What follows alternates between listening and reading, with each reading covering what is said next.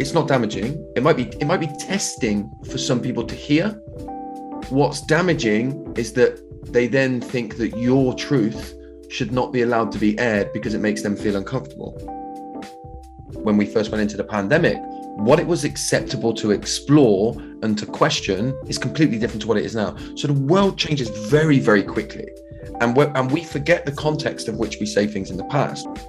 We're trying to create a society where nobody ever has to feel any discomfort or any shame because everybody makes sure that they do their research and lives the perfect life and never puts a foot wrong and never says anything bad out of context or anything that's going to upset anybody. That's dysfunctional.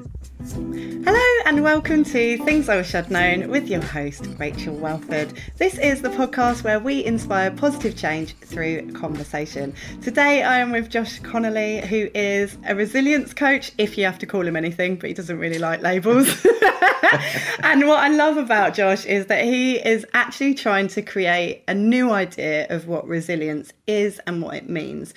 And I've done, I'm in the middle actually of doing a course with Josh called Inner You. This is how we met.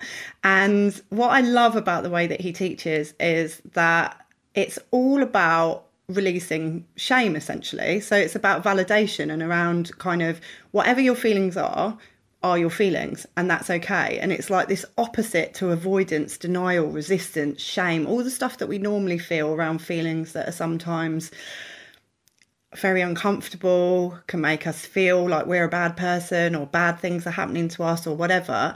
And actually, you have this incredible ability to flip that on its head and allow people to, to really get in touch with truly how they feel and use that as a from you know use that as a place of internal strength and i think that is really really powerful so i'm really, and I say this of every guest, obviously, because I pick them, but I'm very excited to have you here today and to share some of your wisdom with uh, with the listeners today. So thank you for being here. Thank you. I'm looking forward to it, and I, I, I don't know if I can top how you've just described what I do.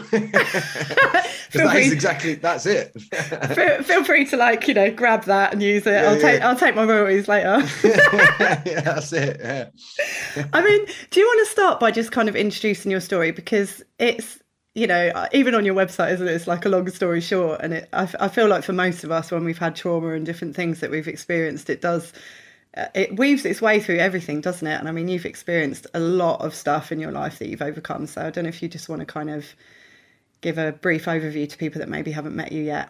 Yeah, I guess, look, the reason I do the work that I do today is because of my life experiences um, and the kind of difficult things that I've had to navigate during my life. I think the first thing that I would say is that I didn't even realize until I was sort of in my mid 20s that I had navigated a difficult life. I had created certain narratives to protect myself from my truth. You know, I said, everybody has it hard. There's people that have it way worse than me. I'd used all of these different kind of uh, ways of avoiding having to really look at what I'd experienced. And when I stopped drinking in 2012, um, I found life really, really, really hard sobriety mm. wasn't a good mm. thing for me. My life didn't get better when I stopped drinking. My life got a lot harder because I didn't have a way to escape how I felt. And mm. I was the closest I've ever been to to ending it all in sobriety. I was about nine months sober when I when that happened for me. Um, and I was lucky that I had an experience with my children that changed everything. And it was from that experience when I said, I think I, I think then I made a real thorough commitment to myself to say, I am going to seek the truth with myself because mm. it's when I find my ultimate truth that I can find some kind of healing. The rest of it, everything else that I ever do, and I still do today, if I don't seek my truth, is about blocking, masking, and avoiding. And mm. I think mm. a lot of what I see out there um, is about blocking, voiding, and, and masking. And that's kind of what I try and teach. Is the I love, I, I do, I love that as well. One of the things that you know, recently I did a, a rebrand and stuff, and wanted to not move away from, but a little bit the well-being. I didn't necessarily want my well-being in the in the brand name anymore because I feel like not it's become a dirty word, but that industry's gone a bit mental. It's like just be happy all the time, and you know you can you can do this. You can, and that's why everything I do it's like happy habits. It's like a practice. Like mm. happiness, happiness isn't like fake it till you make it. Pretend that you're happy. Don't you know? You never get angry. You never cry again. Nothing bad ever happens to you. Like if you're, it almost feels like if you're spiritual enough, and if you just meditate enough, and if you just eat enough frigging chia seeds and kale, you're never going to experience a negative emotion ever again. And it's fucking bullshit, in my opinion. Yeah.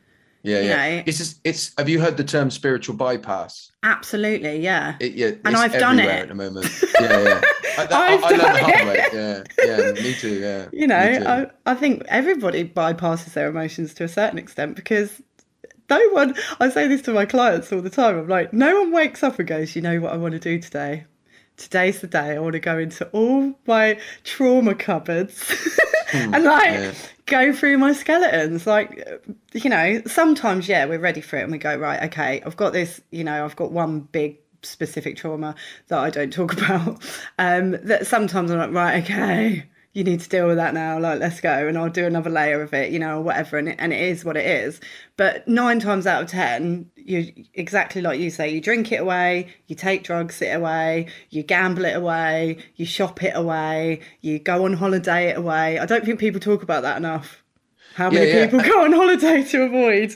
yeah, yeah. Well, and it's not that. I think the things that we really don't talk about is the good things or the things that are seen as positive, but we do to to wish it away, like you know, helping people or mm. focusing on eating well or working out all of the time, right? And like, you know, these are the things that I have found myself doing in the last probably five years, yeah, because I know if I do the gambling, the the sex, all the, you know, the, all of that stuff, people are going to say that's unhealthy. But mm. if I'm out mm. helping people, yeah, all of the time, mm. then nobody's going to call me out on that. But I might be doing it to avoid having to deal with my own stuff, right? It's the, the think, rescuer archetype, yeah, yeah, right? Yeah, yeah. It's and it, you know, the way that this stuff plays out. I was at my uh the men's thing that I do this week, and I like when we was having a conversation with somebody said to me, um, "How do you how do you deal with it when you're really struggling?" And I said, "Well, sometimes I deal with it really really badly, right?" And I was like, you know, we all sort of call people out for posting their washboard abs on Instagram, right, just for likes. And I think sometimes I post a quote on Instagram just to watch the likes go up because I feel crap about myself, right? So it's no different. It's yeah. no different. I just do it in a way that's harder to call out. Yeah. Right? So I have to kind of understand that about myself. I love actually what you said in the course about um, intellectualizing and talking your way around your feelings. Mm. Um, mm. I found that also very very interesting. That gave me a real aha moment where i was like oh my god that's totally what i do. Because i've done so much work on myself now and i don't think the work's ever well actually i don't like to say that because i find it really limiting. I hope the work is over at some point but i'm not sure. I'm not sure it ever will be. There just seems to be more and more layers. You're like oh for fuck's sake. Yeah. i thought this is all dealt with. But um i feel like if as you go through those layers and as you learn more about yourself and you do become more self-aware you start to just go oh that's what that is. And instead of yeah. really feeling it and really going into it and being like oh that's what that is. You, you know it's like you go from this more surface level like oh that's what that is. Oh i can deal with that I can see what that is. Yeah, and you and then you start to realize the full range, right? And that the full range exists because they exist. And mm. you know, mm. I went through a spa- stage where I was over spiritualizing everything, right? I would look at the deep meaning of why everything happened, right? And actually, sometimes you feel crap because something crap just happened, and yeah. it's not because you know you're a Leo and you happen to interact with a Taurus and your chakra on the left was not mixing right with the right. It was just that in that moment it was crap yeah. yeah. and and so you felt crap about it and that's yeah. that's normal and actually that's quite freeing when you start to look at life a little bit more like that without having to you know pull every single thing apart and question why is this happening and what's the learning because i'll do that and uh, you know and, and, then i'm doing spiritual work to avoid having to kind of be right yeah. so, so again it's just another way of taking myself out of myself because I struggle to be myself. Yeah. That makes sense. that Yeah. doesn't make sense to me. I love what you said about stopping drinking as well because I think not many people talk about this part of it. Like, um, I've had a really interesting uh, relationship with alcohol. I guess I would call myself sober, but I do drink probably I don't know three to five times a year. I might have two or three drinks. Maybe once in a while I'll get pissed. Right, but I find that quite hard to talk about because I think I didn't have an addiction problem ever. And so, if you're a grey area drinker or you've got an addiction problem and you hear someone like me going, I got sober and then I just decided that I would have a drink here and there, um, that's probably quite a damaging message, you know, because I don't have an addiction problem. So I can literally go out and have a drink and then I Yeah. won't drink again for 10 months. And that's fine for me, but it's not okay for others. But one thing that I've seen universally, no matter why people give up drinking, whether it's, you know, because I've got friends that are 20 years sober, I've got friends that are in AA, I've got friends in NA, all, all different kinds of Yeah. you know the spread of sobriety if you like um every single one of us and if you're don't count yourself in this let me know but i'm pretty sure that every single person that i know that's sober at about three to four months of not drinking life goes mental. Yeah. all your emotions come out and you don't know what to do. It's like it's like being a teenager or something again. It's like i've got all this stuff and i don't know what to do with it. And i'd normally have a drink when i felt like that but now i can't. And uh, so i'd love i don't know like it sounded like you had a really similar experience with that with Yeah, yeah.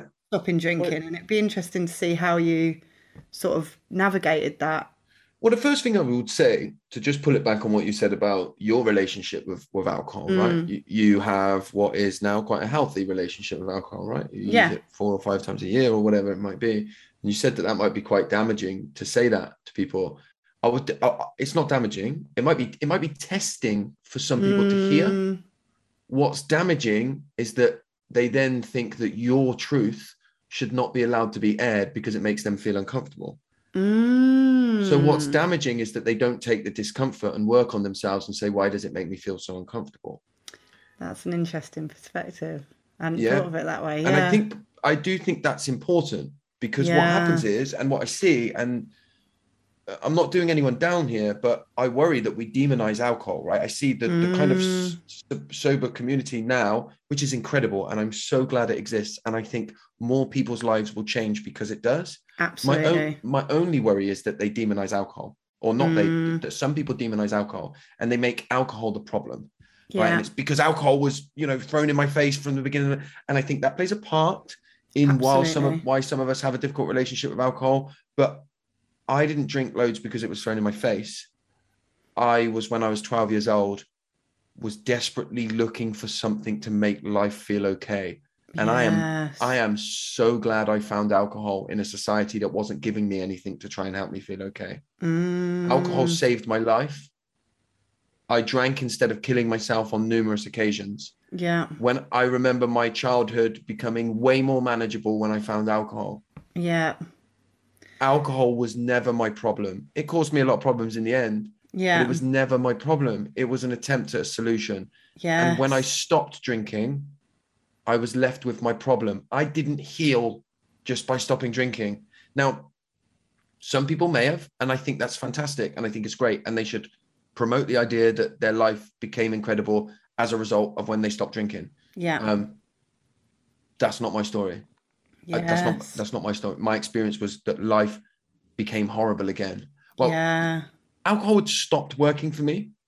Um, but in the end, that's why I stopped. But what I would say is that um, people say to me, "Do you miss alcohol?" And I like I don't think about alcohol now. I don't think to myself, "Cool, I miss alcohol." But you best believe there's some days where I think I wish I could just drink half a liter of liquid and everything would go away for the night. Of course, yeah Abso- absolutely.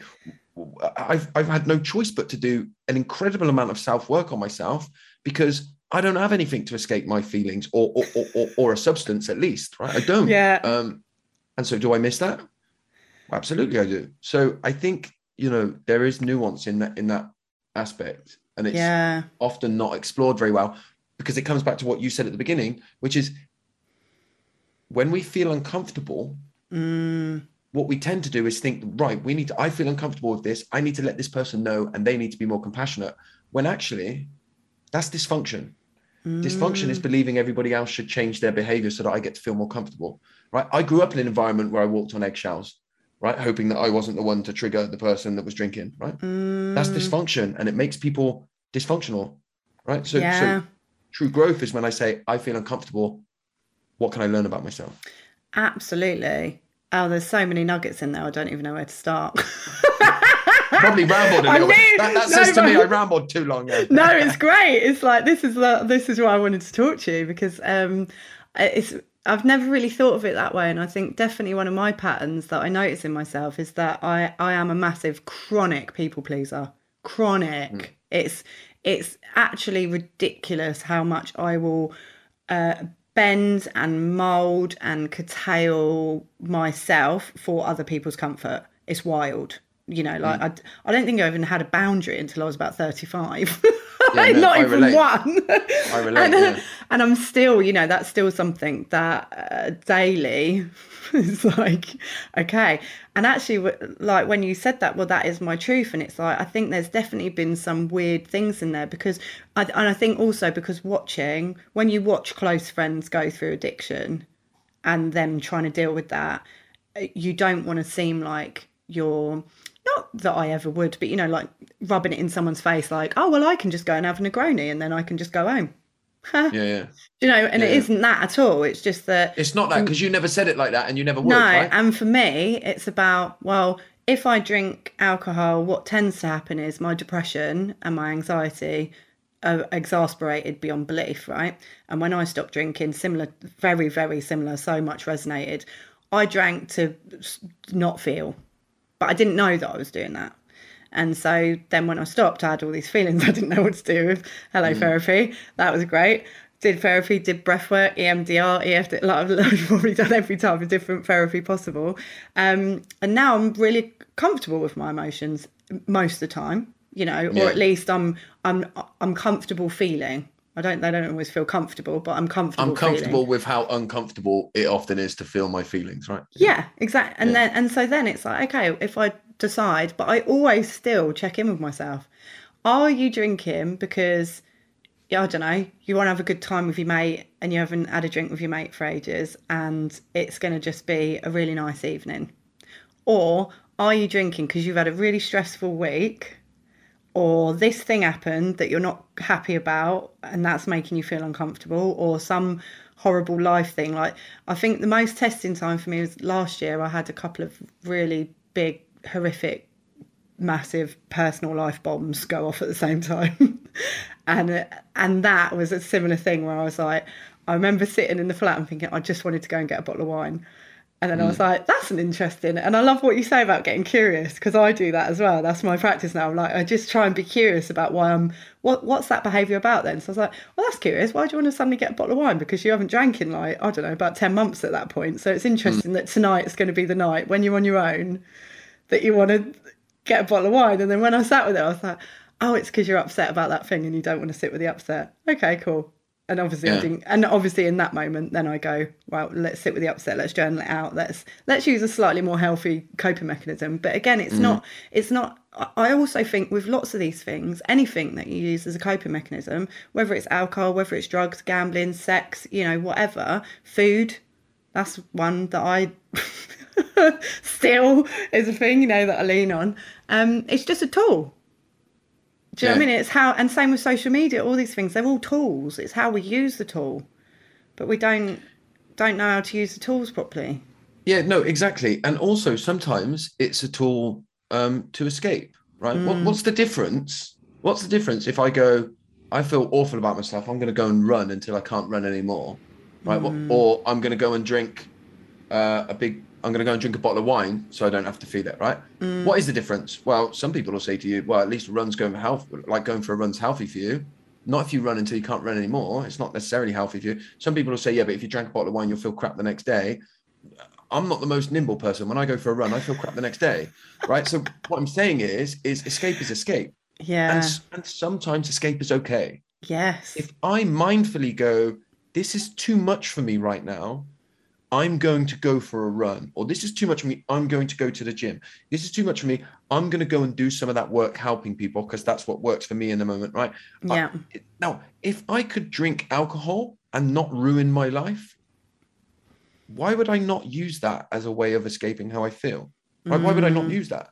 It's just another form of escape. And people will say to you, yeah, but alcohol's a poison and it's not very healthy for you. Well, so is sugar. So, you know, you can't stand there and use that excuse if you're using a tub of ice cream like I do. Who am I Yeah. to say don't drink a bottle of wine when I'll do a tub and a half of Ben and Jerry's on my own on a Friday night?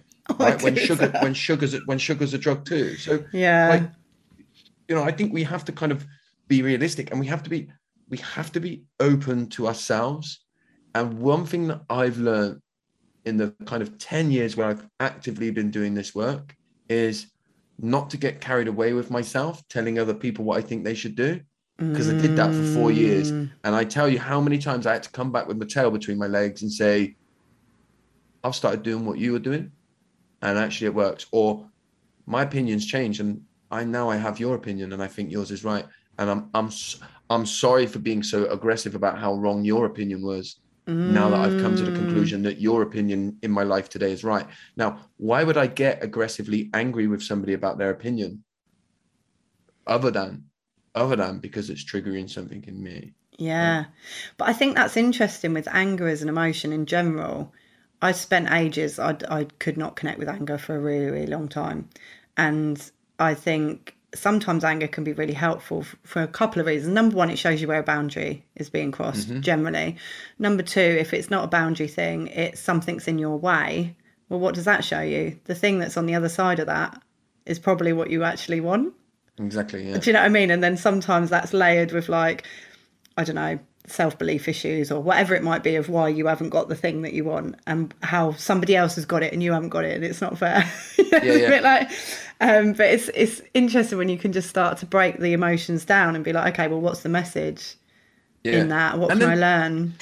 and there's societal factors here as well right so you're you, you know you're a woman that said uh, i find it really difficult to be angry right i'm a man who, ta- who can tell you that throughout my whole life my problem was that i was angry too much well I'm going to generalize here but society doesn't allow for young girls to be angry without very quickly labeling them as crazy whereas Yeah. young boys can be angry right and they're just a bit angry and got some anger issues right Yeah. so um women or, or, or young girls have a tendency i'm generalizing of course to turn their emotions in because it's Mm. not socially acceptable to be an angry woman right as much as it is a man so Mm. Yeah. so yeah like so it's the societal factors and then you start to realize that the systems and everything that we exist in also play a huge part on how we experience the world right Massively. Absolutely. And I think that's something, again, around alcohol that was really fascinating to me because I'd always drank since I was a Mm. kid. And my family drank, and everybody around me drank. I'm from a fishing, you know, fishing town. Yeah. Everyone just gets pissed and then has a fight and then goes home. You know, like- we love a party. It's great. Um, but it, it's interesting when you start when you stop a particular behavior, whatever that behavior is, and then you can see things from a different perspective, and you're like, oh, that is interesting actually how many adverts there are for alcohol, or how many situations it's just assumed that you're going to be drinking, and if you're not drinking, that there's something uh, weird about you, or you must be pregnant then, or driving, or something.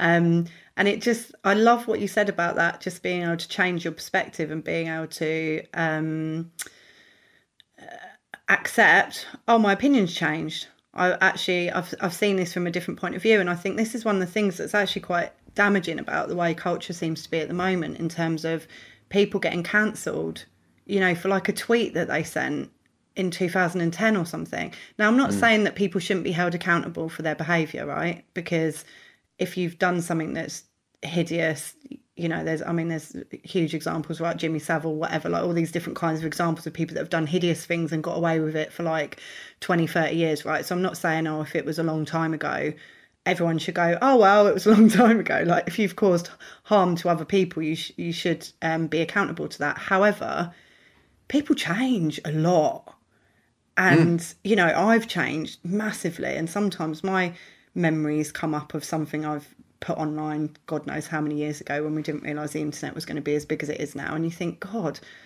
did I used to really think like that? It's not how yeah, I am now. We we change a lot. Society changes very quickly mm. at the mm. moment. What's acceptable to say? I mean, if you look at the last two years uh, when mm. when we first went mm. into the pandemic, what it was acceptable to explore and to question is completely different to what it is now. So the yeah. world changes very, very quickly.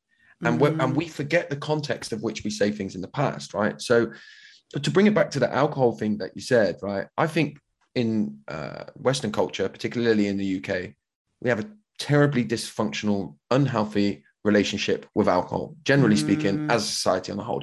It's way too advertised. It should not be cheaper for me to get a bottle of cider than it is for me to get a bag of apples, right?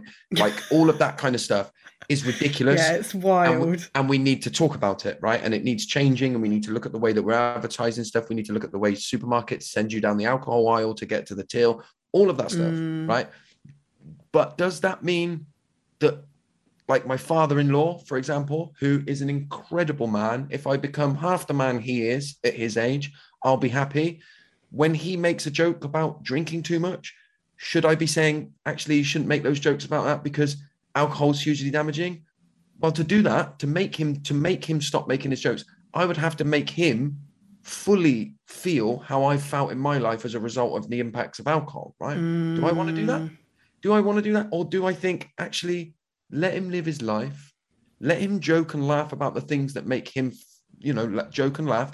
And I can actually see why it's funny in the context of his life. Yeah. Why should I be setting out to say, actually, if you make a joke that makes me feel uncomfortable, you need to stop it, right? Mm. I, I, you know what I want? I want? I want freedom. Why? Because I grew up in an environment that made me feel restricted that made me abandon myself and try and be somebody and something that I'm not. And I've spent the last 10 years trying to undo that. And it's hard mm. work. So I don't want a culture that's restricting. I don't want people to think, can I say this without setting upsetting X? I think we should look at people and think, is this person a good person? Would they really want to hurt somebody? Mm. And if the answer is no, then we can always have conversations to help people change and evolve. But mm. certainly to mm. just suggest that you know, people that overstep. Not I I'm a passionate person. Wear the heart, my wear my heart, my sleeve. Yeah, I say things sometimes that I don't mean. I, yeah. You know, the amount of times people say to me, "You said this last week," and I'm like, "Well, I said that."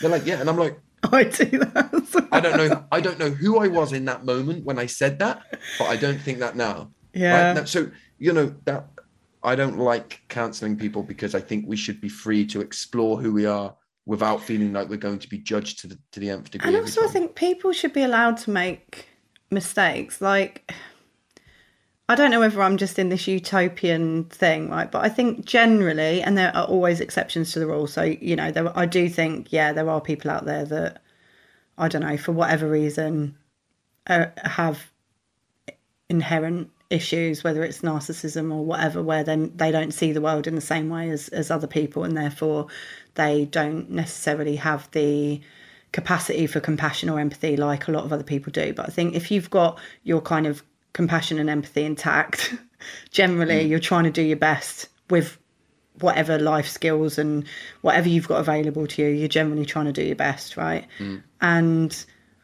if that's you and you're not actively going out trying to harm people, you're going to make mistakes. We all do. Mm. And and how do you learn from those mistakes? It's similar how I feel about children, right? If if you're um, uh, if you've been naughty, and I say that in inverted commas, right? If you've been naughty as a child and you're told to go and sit and think about what you did, and you go and sit by yourself and you just internalize everything and think about what you did, probably not that helpful, right? Mm. Whereas if you were to calm down and then have a well meaning caregiver come and talk to you and say, right, let's have a chat, what happened there? And you can express why you, you felt the way you felt, and they can express why maybe expressing that feeling in that way isn't particularly helpful and mm. how there might be a, a, healthier way that you could express yourself when you feel like that. And it might feel nicer for you and it might feel nicer for everyone else or there might not be because sometimes we just lose our shit and that's also okay right? Or whatever. That's probably a lot more helpful. And i feel like even in the adult world because we're not taught to communicate um, how we feel properly and because we are so scared of hurting other people's feelings a lot of the time if you're highly sensitive empathic people pleaser like me right? Um, that you end up not actually ever expressing fully how you feel and then people don't understand you and you're not able to make mistakes or or correct those mistakes and it just becomes that in itself becomes a bit toxic that everyone's just trying to be these perfect humans that never make mistakes and are always super spiritual and it's like good luck with that. Yeah.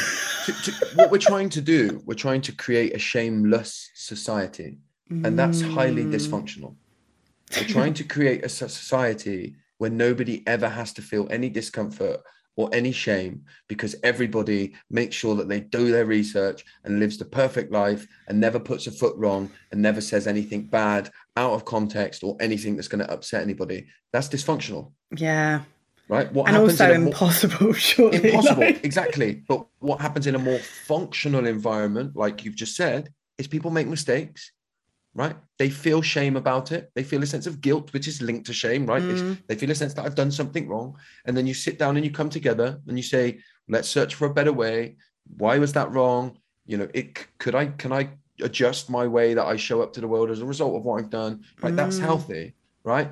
Can you imagine can you imagine being part of any family system where the moment you put one foot wrong one foot wrong whether you're an adult or a child everybody Mm. says get out you're no longer welcome in this house anymore it's highly Yeah. highly dysfunctional yeah. and it's it's it's it comes back to shame everyone's terrified of shame and feels like the antidote to that is to make sure there's never any shame and that's Mm. that is a walking on eggshells dysfunctional environment and, and that's it's where we're heading. world do you It's know what I mean? And then it's yeah. because it suddenly becomes, yeah, it suddenly becomes the whole world treading on eggshells, and nobody is able to kind of have an opinion that differs from the cultural narrative, which I think is also really dangerous because a lot of the time there's exactly what you've mentioned there about systems and how certain power powers are in play that do need to be questioned in my opinion you know? And there Well, are things that need to change and that only happens when people are able to express themselves right? Exactly. Because look because look where we are now yeah. right? In a society that, that we live in where there's lots of power structures right? Mm, and so what you have is a dysfunctional environment where uh, nobody gets to be authentic because you have to stick to the system in which we're involved in. And then what happens is if you look at the last two years what you have is loads of uh, golden children or the equivalent of right? The ones who Mm. say i'm going to follow all the rules never ever question any of them and i'm going to be a good little person right? Because Yeah. that's the right thing to do for humanity and society and i'm Yeah. never going to question everything right? And so the people at the top in the power structures get to point to everybody else the scapegoats and anybody that questions Mm. anything and say why can't you be more like the golden children? Look how well they're doing. They're following the rules. You're the bad person.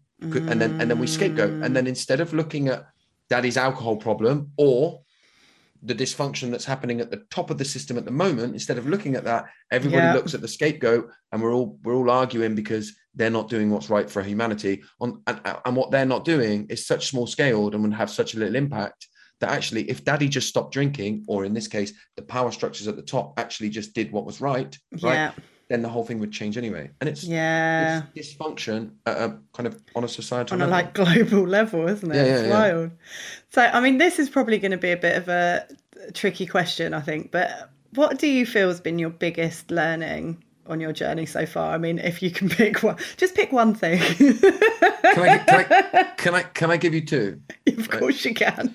I always Um, think with that question, it's like if someone asked me that, I'd be like, uh, can I do Yeah. top five? the first one is um, you're allowed to feel whatever you feel in any given moment and it probably makes sense. Hmm right? Without rationale. Yeah. it probably makes sense. So i i, I don't think we do en- enough of that.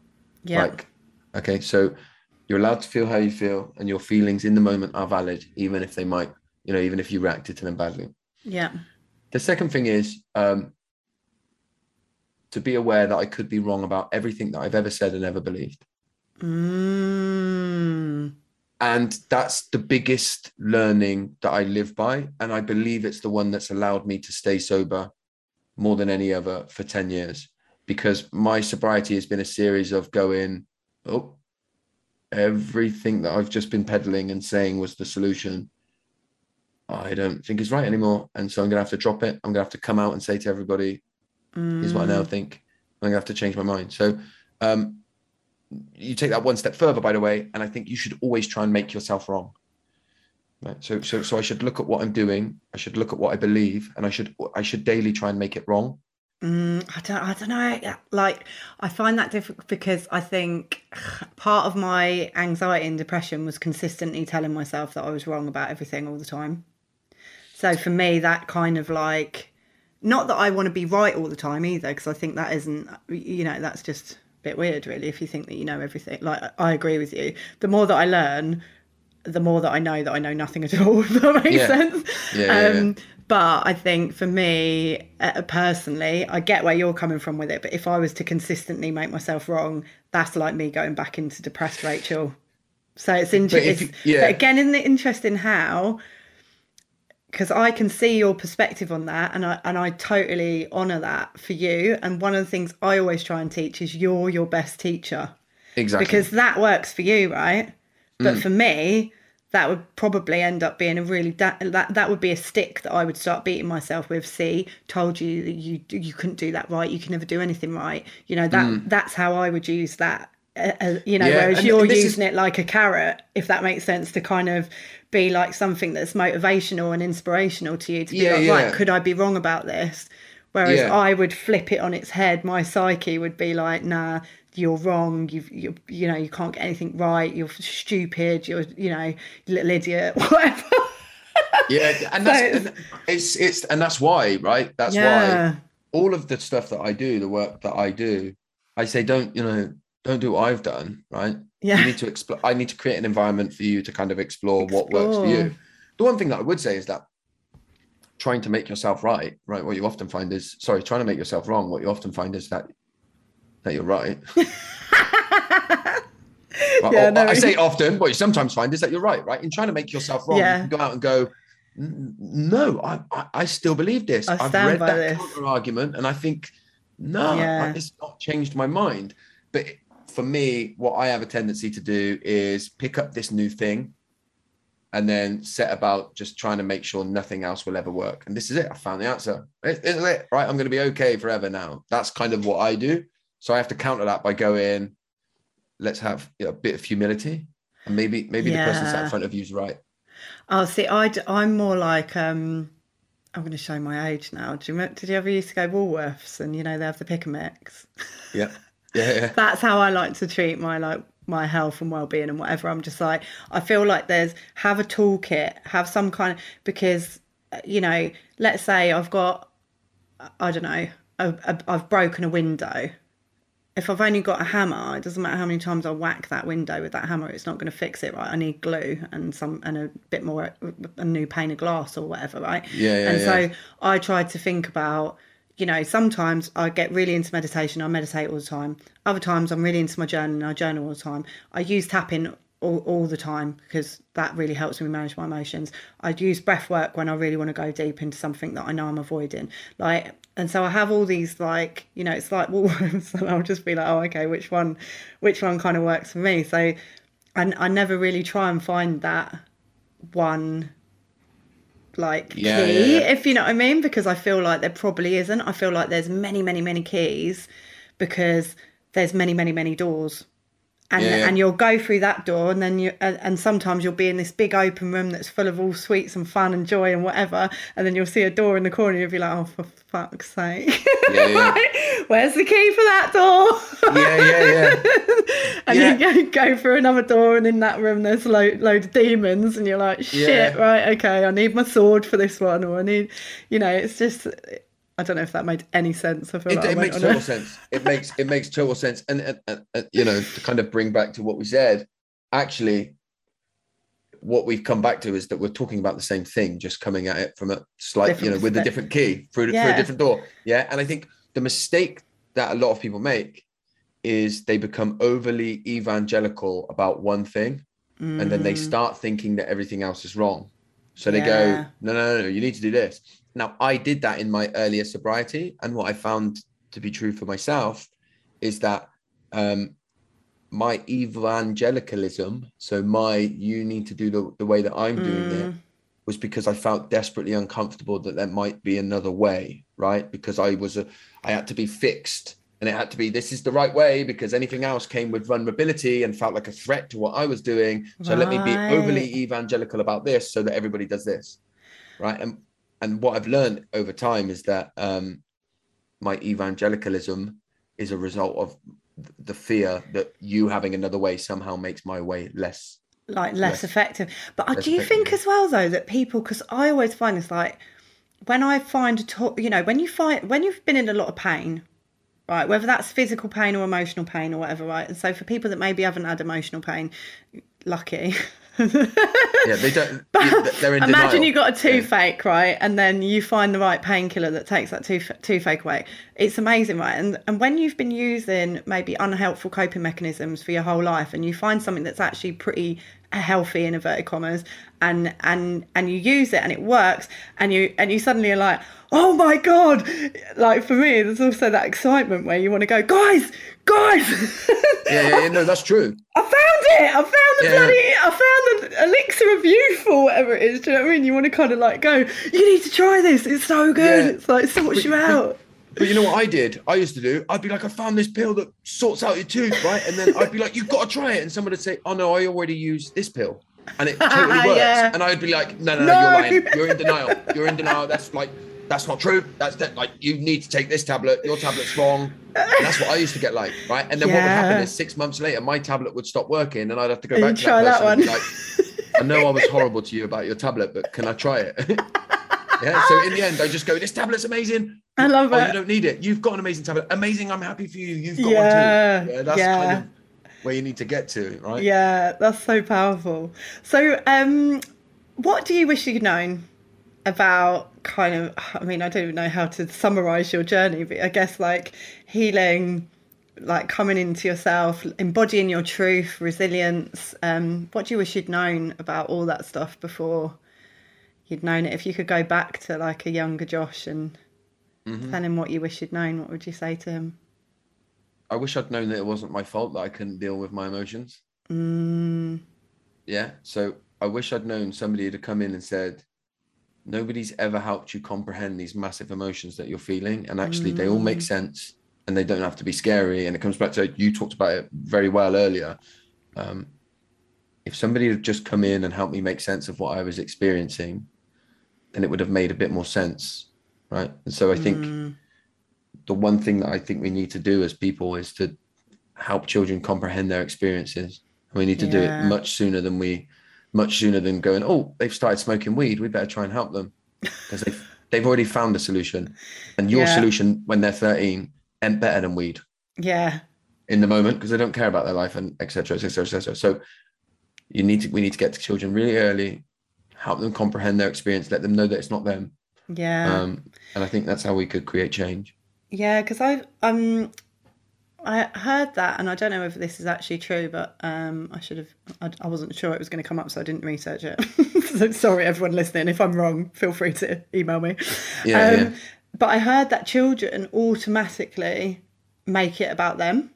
So, like, yeah. if something bad happens and you're a child, you automatically think, "Oh, that's because I'm a bad child," rather than, "Oh, that's because that adult doesn't know what they're doing or that adult hasn't got the right tools to I mean as if as if a two year old is ever going to think that that adult hasn't got the right emotional tools to deal with it. no, but this is exactly right. Yeah. Before you've overly we're not born with a small brain that just gets bigger. We're born yeah. with a brain that's not formed. Yes. Right. And so the rational part of the brain is not formed. Not formed. So they, it's not that they, you know, they literally don't have the capacity to rationalize it so they will naturally t- turn it in on themselves and when you yeah. look at like brain development and stuff like particularly in the first four or five years children are yeah. naturally egocentric because of that and so they will turn it in on themselves right yeah and i'm not a doctor either so your yeah. listeners should exercise personal responsibility and fact check what they listen to right yeah feel free. There's a really good website i've heard of. Um really good website i heard of. I don't know if everyone's heard of it but it's really good for fact checking called google. So oh well Wow. you must go a little bit careful with Google because there's algorithms that are in place that are pushed by the power structures as well that will take you to possibly where they want to go to. It isn't this well, this is a whole nother podcast. but I'm I'm hoping to later in this um, later in this podcast. I've got a couple of people that I'm trying to get to come and talk about AI and algorithms and stuff like that because I think it's fascinating that whole where we think that we're finding the truth, and it's all a bit uh, matrixy. Especially when you start to look at, at who funds fact checkers and stuff like that. Ooh, it all gets. I mean, it just, but this is where I then start getting like, and I have to really watch this because one of my depressive parts. um you know, I spoke about Freddie on this podcast before. So Freddie's thing is a little bit like, what's the point? in life yeah. you might as well just kill yourself what's the point? and yeah. sometimes when i go down those like algorithm power structure um do you know like i try like my poor little brain tries to work it all out and just goes oh we're all fucked what's the point you might as well just kill yourself so yeah, yeah, like... no I, I listen i totally i totally relate to that so if I was you, don't go down the rabbit hole of AI because Freddie will come out strong. But Johann Hari's latest book explores it, which yes. is really worth reading. Um, that's on my reading list actually. It's worth reading. I'm not quite finished it. I'm nearly there, but it, it that explores uh, how all of those kind of structures exist and stuff like yeah. that. Yeah. Oh my god, there's so many. My reading list is like a bit wild, and I'm just constantly. I have like about three or four books at any one time that I'm reading. This is where I'm like, have you got ADHD? I'm pretty certain I have. I tend to read four or five books at a time and have one or two on order, Audible at the same time, but they're all different. And my mate's like, what? Like, oh, I have got to read one at a time. I won't start the next one until I've finished one. Oh my god, I wish, I wish I did. Even that. if I don't like the book. Oh. I oh, it's annoying. I, I like I have to what? like re- I hard read it till the end. Oh no! Like even like a, you know when you're watching a crap movie and you're like you know it's crap, but you're like and and you know that you're never going to get that amount of your time left, and you, yeah. and that's one of my things now in my head. I'm just like oh my god, time's finite. That's your only finite resource really. Like you can make more of most of other things, but you can't really make more of time. And then you're watching a crap movie and you've got this narrative in your brain going, but it might get good again it might it might get good. It'll all come together at the end. like there'll be this like penny drop moment where you go, oh yeah, shit, it was a really good movie, and it gets to the end and it's just shit, and you're like, oh my god, I just wasted two hours of my life. so with books, I just put them. I'm like, I just give, gift them, gift them to someone no, if, it, if it don't if it don't get me. Yeah, no, I, I it's a it's a bad trait of mine. I have to finish them. I don't think that's a bad trait. I think, for, yeah, I've started, so I'll finish is probably a good trait for most things. Yeah, do you know another trait I have with books very quickly because I know we're, yeah. we have probably already gone over time. Um, is I try and alternate what I read. So I read one book that's really like at the moment Johann Hari. Really wanted to read it, had a good feeling, and I was kind of right that it was it would feed into my beliefs. Yeah, and really like affirm lots of things that I think and believe. Mm. And then the next book that I read, I try and make it be a book that's going to go against everything I believe. Oh, I like that. I do that with Instagram mm. and stuff. I follow some people that have got completely like I, I, feel like this I might get called out on as well. You know, like why does she follow these people if she believes yeah. that? And it's like because actually, otherwise your feed becomes like a little echo chamber. So I follow this one account. Oh my god, it triggers me so much. it's but then again, it's like it reminds me of like okay, you know, is it wrong? It's just a different perspective, and it, and I find that stuff really interesting. But it's basically this awful account that, well i say awful account i'm not going to name the account but in my opinion it's an awful account because it's basically pushing this really patriarchal narrative. Yeah. Um and obviously I, you know it's something that really really triggers triggers me because i think the patriarchy hasn't served any of us. It's meant men aren't allowed to have feelings and they you know aren't allowed to express themselves in certain ways. It's meant women have been like held back in in numerous different ways. So actually even if you are a white male in high society, it hasn't really served you either. You yeah. know, um, it doesn't really help any of us. And so then when you see this narrative being pushed, you're like, and these motivational quotes that are like, you know, men are meant to be aggressive. it's like a motivational quote, and you're oh, like, yeah, I don't. Are they? I don't, oh. yeah. But again, it's that thing of just making sure that you have something somewhere that's challenging because of these algorithms, because of everything. You can end up in your own little echo chamber and never questioning yeah what you believe or why you believe it or whether your beliefs are correct or you know whether they need a bit of bit of salt and pepper and a bit of editing you know yeah um so i am aware of time because i'm trying to make these and i could talk to you all day this is the problem I'm yeah like, we oh started oh off by saying we're okay. trying to make these shorter we've done well yeah. but um, is there anything that you wish that I'd asked you that I didn't, or anything that you want to share? Any little nuggets of wisdom? Uh, no, look, I've really enjoyed the conversation. I had no idea we'd end up talking about what we did, uh, which is great, right? Um, I don't think there's anything that I wish you would have asked me. No, so I've I've just to say that I've enjoyed it. Really enjoyed oh, recording oh, It's fun, isn't it? I love doing this podcast. Um, so, where can people find you if they want to find out more about Josh Connolly? Where do they? Um, where where can they hop and find you? Obviously, I'll put the links. Yeah, my website is just joshconnolly.co.uk, but I'm Josh underscore FFW on Instagram. That's probably where I'm most active there and LinkedIn, but I'm pretty findable. If you go and get my website, everything's linked there. Well, I will put the links below. Thank you so much for being here. Thank you for being so open and honest and sharing all your wisdom. And thank you to the listeners for listening. As always, it's been my pleasure, and I will speak to you very soon. Much love.